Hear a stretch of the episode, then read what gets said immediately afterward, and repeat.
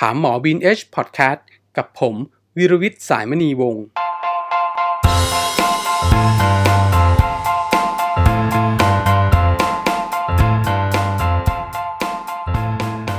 สวัสดีครับ EP ที่ 3 นี้เรายังอยู่กับคุณหมอเอ็มนายแพทย์องค์อาจบวรสกุลวงศ์นะครับ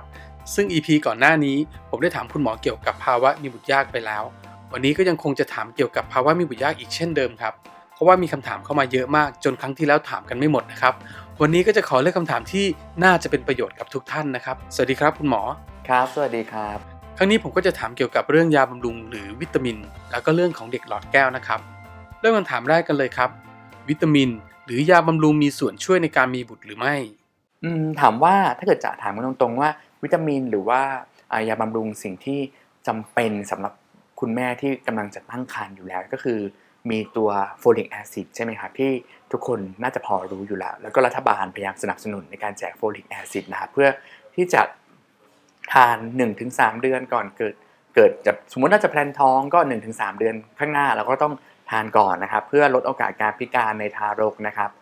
แต่ว่า folic acid ไม่ได้ทำให้มีลูกง่ายนะครับ อย่าเข้าใจผิดเพราะว่าจริงๆแล้วก็จะเจอคนไข้หลาย ๆ คนเข้ามาถามนี่ก็ทาน folic มาเป็นปีแล้วนะคุณหมอ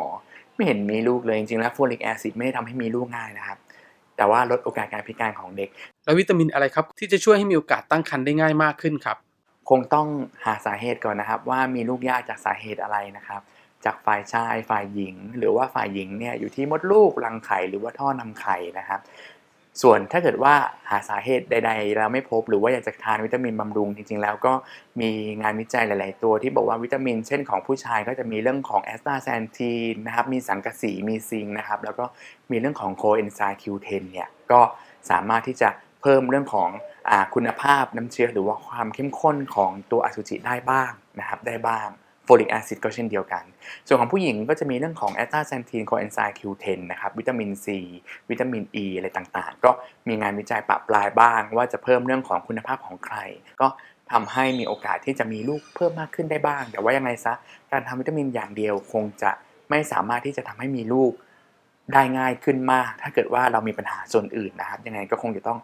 แนะนำว่าทานวิตามินด้วยออกกำลังกายด้วยทานอาหารที่ ได้ประโยชน์มีสุขภาพด้วย แล้วก็มาพบแพทย์เฉพาะทางด้านมีบุตรยากน่าจะตอบโจทย์มากกว่านะครับนะ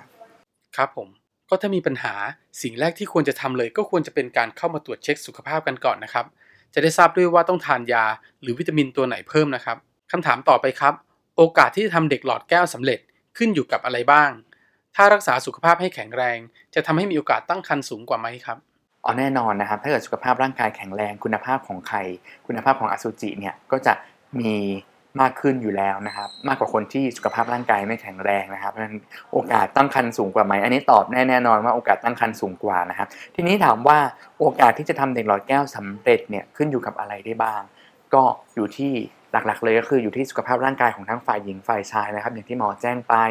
อ่าเรื่องของรังไข่สำรองนะครับของผู้หญิงยิ่งถ้าเกิดว่าเรายิ่งทำเร็วตอนอายุน้อยตัดสินใจทำเร็วเนี่ยโอกาสก็จะสำเร็จมากกว่าที่เรา รอไปนานๆรอวิธีธรรมชาติไปนานๆอายุเกิน40 ปีแล้วเนี่ยโอกาสก็จะยิ่งยากนะครับ โดยเฉพาะฝ่ายหญิงนะครับฝ่ายชายเนี่ยอืมอายุกับเรื่องของน้ำเชื้อเนี่ยอาจจะไม่ค่อยเกี่ยวข้องกันมากเท่าไหร่นะครับ ต้องอายุมากจริง ๆ ถึงจะเอฟเฟกเรื่องของอามีผลเรื่องของตัวคุณภาพของอสุจินะครับ แล้วถ้าไม่ใช่แค่เรื่องสุขภาพของฝ่ายหญิงฝ่ายชาย แล้วมีอะไรที่จะส่งผลหรือเกี่ยวข้องได้อีกบ้างไหมครับคุณหมอ ปัจจัยทางเรื่องของการกระตุ้นไข่นะครับฮอร์โมนหรือว่าการใช้ยากระตุ้นไข่ ครับความเชี่ยวชาญของแพทย์นะครับว่าเป็นแพทย์เฉพาะทางด้านมีบุตรยากโดยตรงหรือเปล่านะครับตอนขณะเก็บไข่นะครับว่าเก็บไข่ได้สมบูรณ์ไหมการตอบสนองของรังไข่ต่อยากระตุ้นไข่เป็นอย่างไร แล้วก็คุณภาพของห้องปฏิบัติการรวมถึงคุณภาพของยาที่ใช้นะครับ ก็มีส่วนเหมือนกัน ถ้าเกิดว่าเป็นนักวิทยาศาสตร์ แล้วก็ห้องปฏิบัติการที่ได้มาตรฐานนะครับ นักวิทยาศาสตร์ที่มีประสบการณ์สูงเนี่ย โอกาสการเพาะเลี้ยงตัวอ่อนการปฏิสนธิตัวอ่อนเนี่ยครับก็จะมีโอกาสมากกว่าในห้องแลบที่คุณภาพไม่ค่อยดี หรือว่าไม่ได้ผ่านเกณฑ์ตามมาตรฐานนะครับ รวมถึงเรื่องของการใส่ตัวอ่อนต่างๆ หรือว่าการตรวจสารพันธุกรรมตัวอ่อน หรือว่าโครโมโซมของตัวอ่อนนะครับ ตามข้อบ่งชี้ของกฎหมาย หรือว่าในเคสนั้นๆ ว่ามีความจำเป็นที่จะต้องตรวจโครโมโซม หรือว่าพันธุกรรมของตัวอ่อนหรือเปล่าก่อนใส่กลับตัวอ่อนนะครับเพราะฉะนั้นอัตราสำเร็จทั้งหมดเนี่ยขึ้นกับหลาย ๆ ปัจจัยมาก ๆ เลยครับ ยังไงก็แนะนำให้เข้ามา ปรึกษาคุณหมอนะครับ ที่เฉพาะทางเกี่ยวกับด้านมีบุตรยาก แล้วก็คุยกับคุณหมอได้เลยนะครับ ในสงสัยในเรื่องของประเด็นไหน จริง ๆ ถ้าคุณผู้หญิงคุณผู้ชายมีข้อสงสัยเกี่ยวกับการมีบุตรยาก ขั้นตอนแรกเลย ก็คือควรปรึกษาแพทย์ที่เชี่ยวชาญด้านการมีบุตรยากจะดีที่สุดนะครับ เพราะจะได้ทราบว่าเรามีปัญหาตรงไหน จะได้แก้ไขกันถูกจุด บางคู่แค่ดูแลสุขภาพดีๆ ไม่ต้องทานยาเลยก็ทำให้มีบุตรได้แล้วนะครับ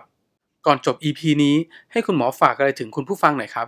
สุดท้ายแล้วหมอคงขอให้กำลังใจในคนไข้ที่มีลูกยากหรือว่าเข้าเกณฑ์เรื่องของการมีลูกยากละขณะที่กำลังจะตัดสินใจไปหาแพทย์อยู่หาหมออยู่ดีหรือเปล่า หรือว่าในเรื่องของการที่กำลังขณะกำลังรักษาอยู่ ไม่ว่าจะเป็นเรื่องของการกินยากระตุ้นไข่การฉีดเชื้อผสมเทียม หรือว่าการทำเด็กหลอดแก้วนะครับ ยังไงก็ขอให้กำลังใจแล้วก็ขอให้สำเร็จทุกคู่โดยไวนะครับ ผมก็ขอให้กำลังใจว่าที่คุณพ่อคุณแม่ทุกคนด้วยนะครับสำหรับท่านใดที่อยากสอบถามเพิ่มเติมก็ติดต่อเข้ามาได้ทุกช่องทางเลยนะครับ ทั้ง Facebook BNH Hospital YouTube BNH Hospital หรือจะเป็น Line at embed แล้วผมจะรวบรวมคำถามมาถามคุณหมอให้อีกนะครับ ครั้งนี้ต้องขอลาไปก่อนครับ สวัสดีครับ สวัสดีครับ